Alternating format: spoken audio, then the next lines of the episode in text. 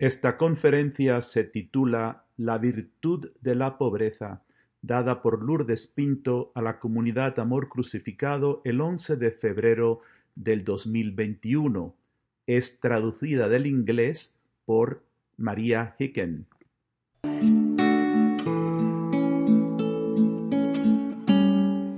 Vamos a comenzar esta noche, nos dice Lourdes. Consagramos esta enseñanza esta noche en la virtud de la pobreza, a nuestra Santísima Madre, Nuestra Señora de Lourdes, en este su día de, la, de su fiesta. Así que mi, mi bella familia, lo que estoy viendo aquí es que esto es el principio que va a ser nuestro retiro de cuaresma para la comunidad. Así que esta noche voy a comenzar y esto es una preparación para llevarnos a la cuaresma la semana que viene y vamos a continuar a lo largo de las semanas especialmente creciendo en la virtud de la pobreza. En el camino sencillo en la página 204 número 66 al final de ese mensaje hay esta frase. El Señor dice, la pobreza engendra castidad y la castidad produce obediencia, que es la esencia del amor. Así que mediten en esto y vamos a comenzar creciendo y entendiendo la virtud de la pobreza. Recientemente, en enero, el Señor dijo esto en mi corazón. Mis caminos no son los caminos del mundo. Meditad en mi vida y la vida de la Sagrada Familia. Fuimos ricos en la gracia de Abba, nuestro Padre, pero siempre pobres en las cosas de este mundo. No podéis aspirar en vuestro corazón a ambos. Por eso para seguirme debéis dejarlo todo. Debéis aspirar a ser pobres en el mundo y ricos en virtud. Así que vamos a ir y meditar juntos Lucas capítulo 12 y en los versículos del 13 al 21 que es la, la parábola del el joven rico.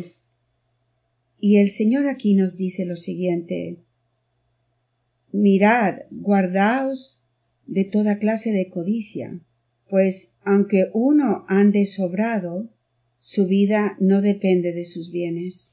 Y después el Señor sigue hablando del hombre rico, que construyó un establo grande para guardar toda su cosecha y se siente muy seguro porque tiene toda esta abundancia. Eh, guardada en sus establos.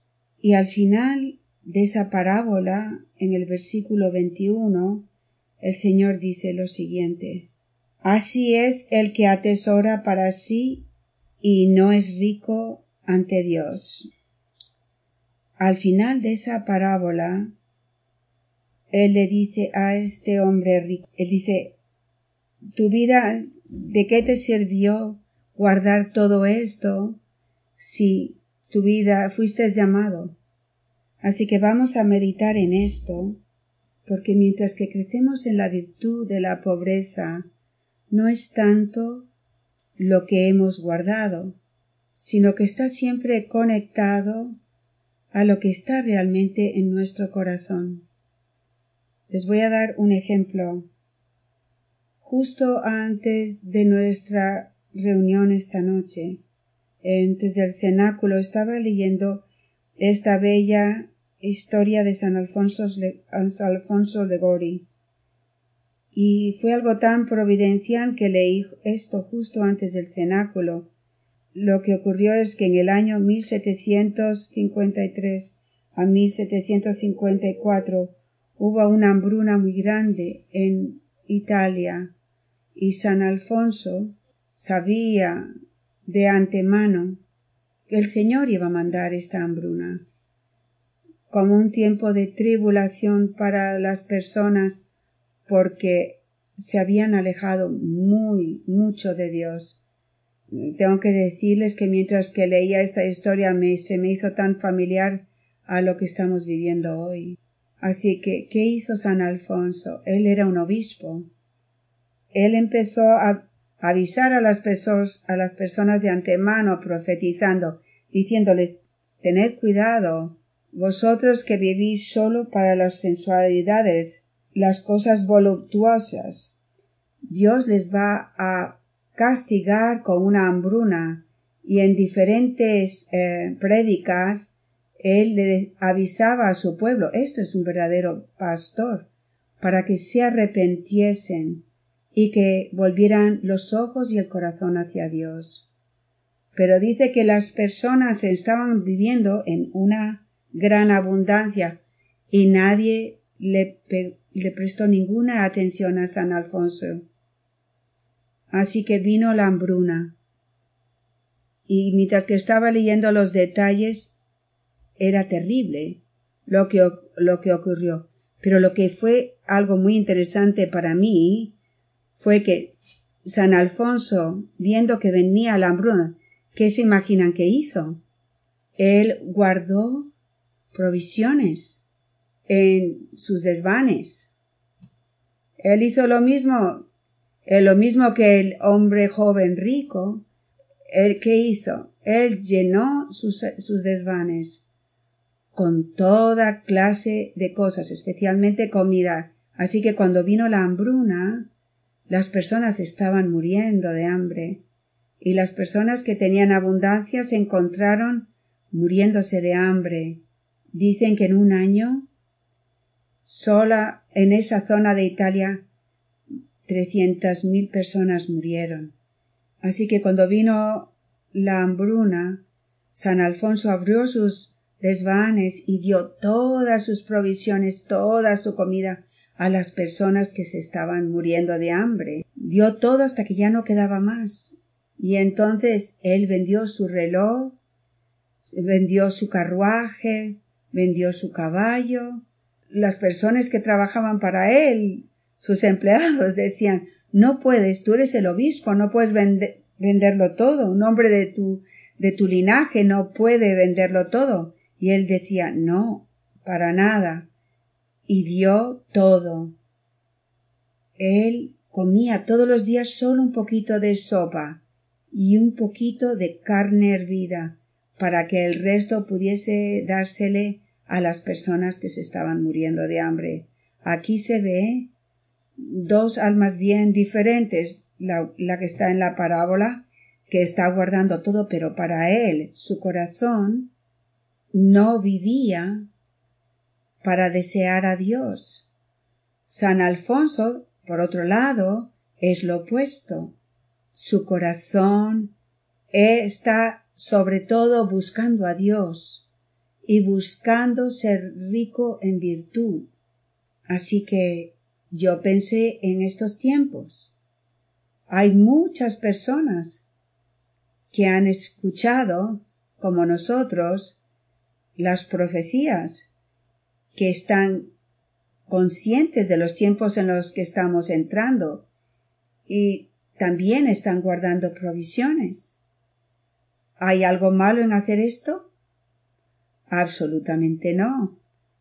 Pero, sin embargo, estoy yo estoy suficientemente desapegada que estoy dispuesta que todo lo que yo he guardado lo voy a compartir si fuera necesario, y darlo a quien esté en necesidad durante ese tiempo.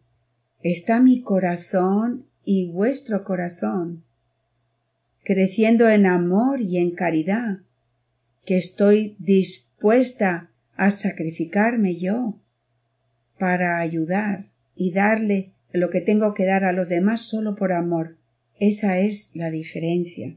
El catecismo de la Iglesia Católica dice lo siguiente en el número 2547.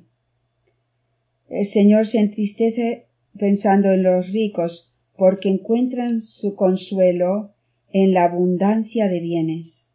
Que el orgulloso busque y ame los reinos del mundo. Pero benditos los pobres de espíritu, porque de ellos es el reino de los cielos. Abandono a la providencia del Padre en el cielo nos libera de las ansiedades del mañana. La confianza en Dios es una preparación por la, la bienaventuranza de los pobres. Ellos verán a Dios.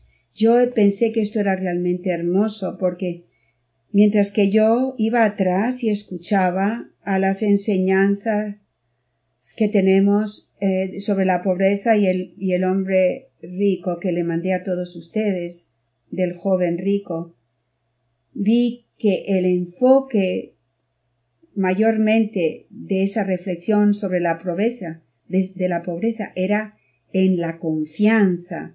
Y yo pensé que era algo tan hermoso como el Espíritu Santo ha estado formándonos, haciéndonos ricos en virtud y en humildad, en fe, en pureza. Y ahora el Espíritu Santo nos lleva de nuevo a la pobreza, pero ahora centrados en el, sagrado corazón de Jesús, en los deseos del corazón. Si seguimos en el capítulo 12 de San Lucas, del versículo 29 al 31, pero em, empieza realmente en el versículo 22, es todo acerca de la ansiedad y del miedo.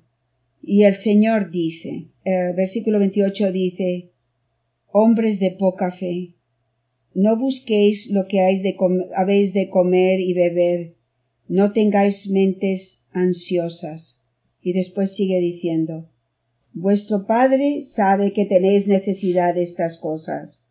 Buscad más bien su reino, y lo demás se os dará por añadidura.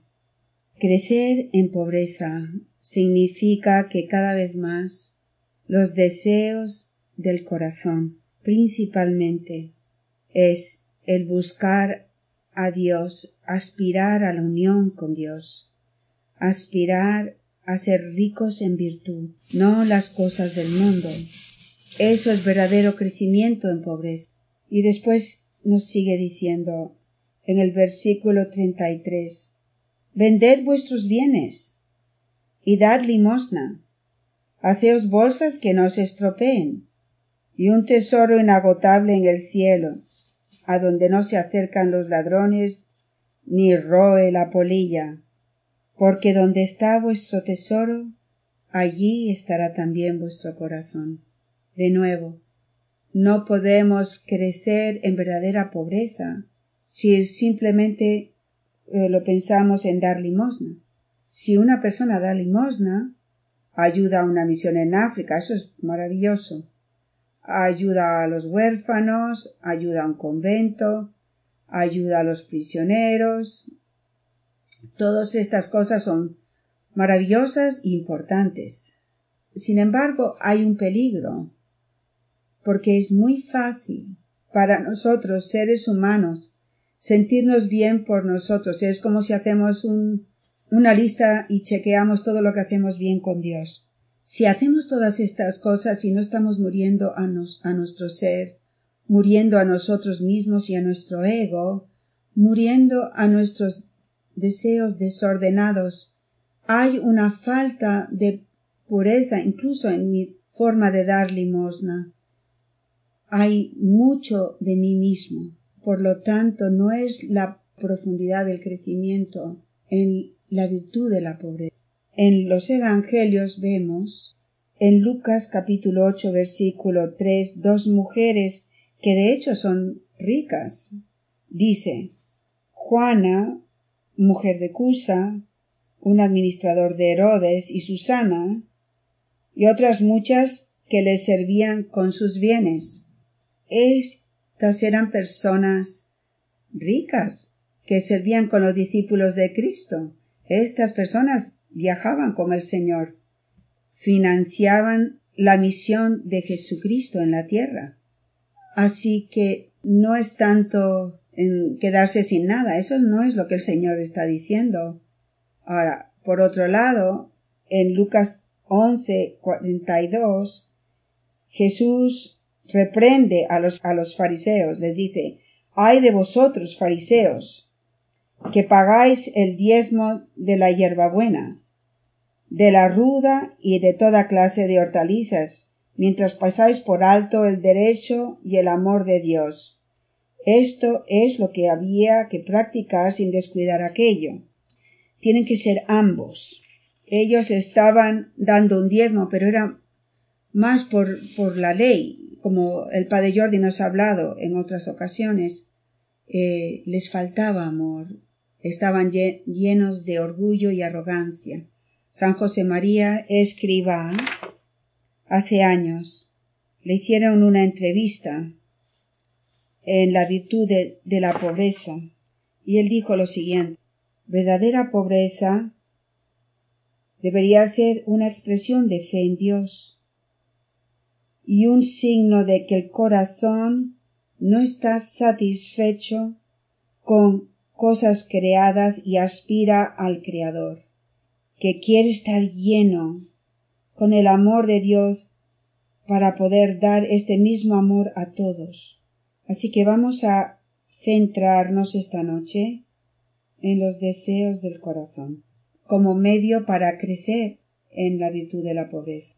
Les envié a todos ustedes una enseñanza de nuestro Señor del 2018 llamada La misión de los doce y nos vamos a centrar durante estas semanas de cuaresma específicamente en esa enseñanza de nuestro Señor a nosotros y a la Iglesia.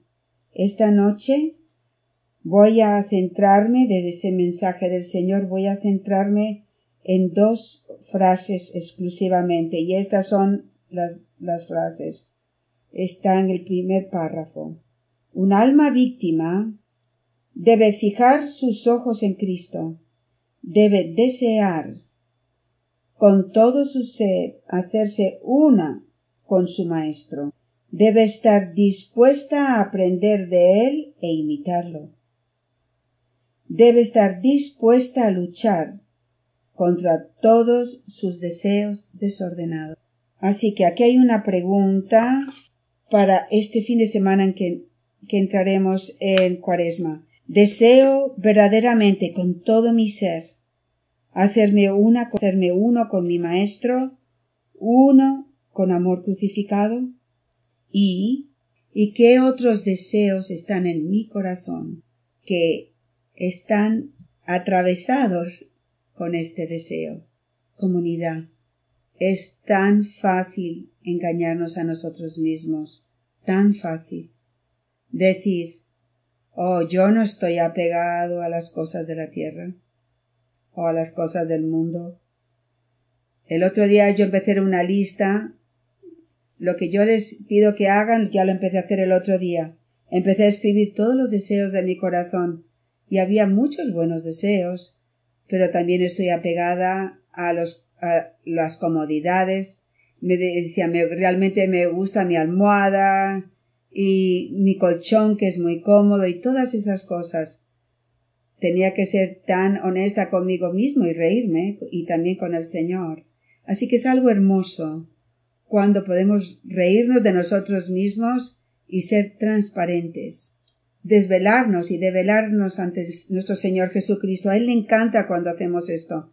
Yo estaba hablando con alguien a acompañamiento hoy y ella era tan real, tan transparente. ella me estaba diciendo cosas muy profundas y después yo quería abrazarla porque era algo tan refrescante para mi alma escuchar a alguien hablar con tanta honestidad y tan real. Y la miré y le dije si te quiero tanto por tu transparencia. Solo me puedo imaginar cuánto te aman y cuánto se deleitan la Santísima Virgen nuestro Señor al escucharte. Así que así es como el Señor quiere que seamos. La mortificación de las pasiones de nuestra carne no es suficiente en sí mismo.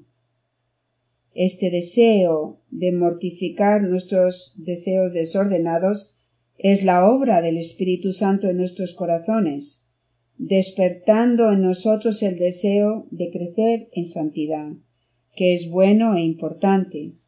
Pero nuestros corazones carecen un amor puro. Nuestros deseos tienen que purificarse en el fuego del Sagrado Corazón de Jesús, hasta que nuestros deseos sean uno con los suyos. El deseo ardiente por la cruz, solo y exclusivamente por amor a Dios y la salvación de las almas. En este deseo específico, la cruz, está la perfección de todas las virtudes, porque esto es amor. Jesucristo, en Lucas 12, del versículo 49 al 50, habla de este deseo ardiente. Vine a prender fuego sobre la tierra, y cuánto desearía que ya estuviera encendido. Tengo un bautizo para bautizar, y cuánto me cuesta hasta que se realice. Está hablando de su muerte en la cruz, su completa oblación, el fuego. Les voy a dar otro ejemplo de esta purificación del deseo. Yo he hablado ahora durante muchos años y he escuchado a muchos de ustedes compartir conmigo cómo Dios a veces algunos de la comunidad los ha los ha acercado a sus padres. Y me he maravillado cuando he caminado con alguna de estas almas, con lo que esto ha ocurrido que Dios los ha puesto cerca de sus familias con los que tienen una dificultad muy grande para amar. Padres y madres que son muy difíciles de llevarse bien con ellos. Y yo estaba hablando recientemente con una de ellos y me decía yo sé por qué el Señor me ha movido aquí, porque necesito crecer, aprender a ser capaz de amar a mis padres. Así que empezamos a hablar acerca de esto. Y la verdad es, hay almas en nuestras vidas, en nuestras familias, que son realmente difíciles de, de amar y de llevarnos bien con ellos. ¿Por qué? Porque están tan rotos, están tan heridos, están tan oprimidos. ¿Y qué ocurre? Viven con ira, con odio, con dureza de corazón, en aspereza, en gritos, en críticas, en manipulación, es una de las cosas que ocurren mucho en este tipo de familias, y por lo tanto, estar cerca de esto es muy difícil para cualquier persona. Y sin embargo, el Señor tiene que purificarnos y este es un crecimiento en pobreza. Tenemos que ser vaciados del resentimiento y de la ira, vaciados de las expectativas de aquellos a los que amamos. ¿Y qué significa desear solo la cruz? Significa que yo amo a mis padres y madres disfuncionales, esposos o esposas, hijos, abuelos y abuelas y así consecutivamente los amo tanto que estoy dispuesta a recibir sus desórdenes, sus opresiones y sufrirlo en Cristo, solo y únicamente por la salvación de sus almas. Le dije, ¿te das cuenta, mi hermanita, que Dios puede que te haya movido, puesto cerca de tus padres para que puedas ayudar en la salvación de sus almas. Y esto no significa que tienes que vivir cerca, puedes vivir en diferentes estados. Siguen siendo tus padres, tienes que seguir lidiando con ellos. Y amar no quiere decir que te conviertes en, en el tapete donde te limpian los pies. Amar y desear la cruz significa que sabes cómo poner barreras y tienes que poder decir no el Señor era todo amor y sin embargo él podía confrontar la oscuridad, la opresión en los fariseos con la verdad. Eso es amor. En la segunda reflexión de nuestra reciente, nuestro reciente encuentro del, del 2020, hablamos de deseos. Y en el capítulo 4 del camino, en número 63 en la página 187, dice lo siguiente. La purificación de tus deseos es la primera etapa de purificación en mi sagrado corazón. Comienzas a actuar solo de acuerdo a mis deseos y no los tuyos. Ven, esto es completamente, completamente asociado con crecimiento en la virtud de la pobreza. Ya no haces lo que quieres hacer. Yo puede que quiera comprarme otro par de zapatos. Puede ser un deseo de la carne. Y sin embargo sé que no es la voluntad de Dios, así que estoy dispuesta a negarme a mí misma para ceder a su voluntad. Es por eso que en el camino empecé a entender que el Señor nos lleva más profundamente a la virtud de la pobreza porque está totalmente conectado con el capítulo 4, con la purificación del primer clavo de los deseos. Van mano a mano. Ya no haces lo que quieres hacer ni vas a donde quieres ir, sino que ahora solo vas a donde yo te llevo. Esto requerirá una mayor disciplina de tu voluntad, un mayor silencio y quietud de alma en mí. Así que voy a parar aquí. Y seguiremos con esto la semana que viene en los deseos. Pero les voy a dejar una tarea para reflexionar en el principio de la cuaresma. Escriban lo más honestamente que pueden cuáles son los deseos de sus corazones. Mediten en el capítulo 12 de San Lucas cada día yendo a fondo en la virtud de la pobreza. Y utilicen nuestro examen de conciencias de amor para preparar sus corazones durante la cuaresma. El examen de conciencia de amor, de amor crucificado, lo pueden encontrar en nuestra página web, donde está comunidad, después están oraciones, y cuando entran en oraciones, allí van a encontrar Examen de conciencia sobre el amor. Es un examen de conciencia muy poderoso. Y recientemente estuve pasando un, tiempo con Héctor y Beth y Héctor me dijo, esto es tan poderoso. Llegué a una pregunta en este examen de conciencia y el Señor me ha tenido en esa pregunta desde hace semanas. Así que esto es una muy hermosa preparación para todos nosotros eh, para entrar a la cuaresma. Y con esto les dejo, los bendigo en esta fiesta de Nuestra Señora de Lourdes. Los abrazo a todos con mi amor.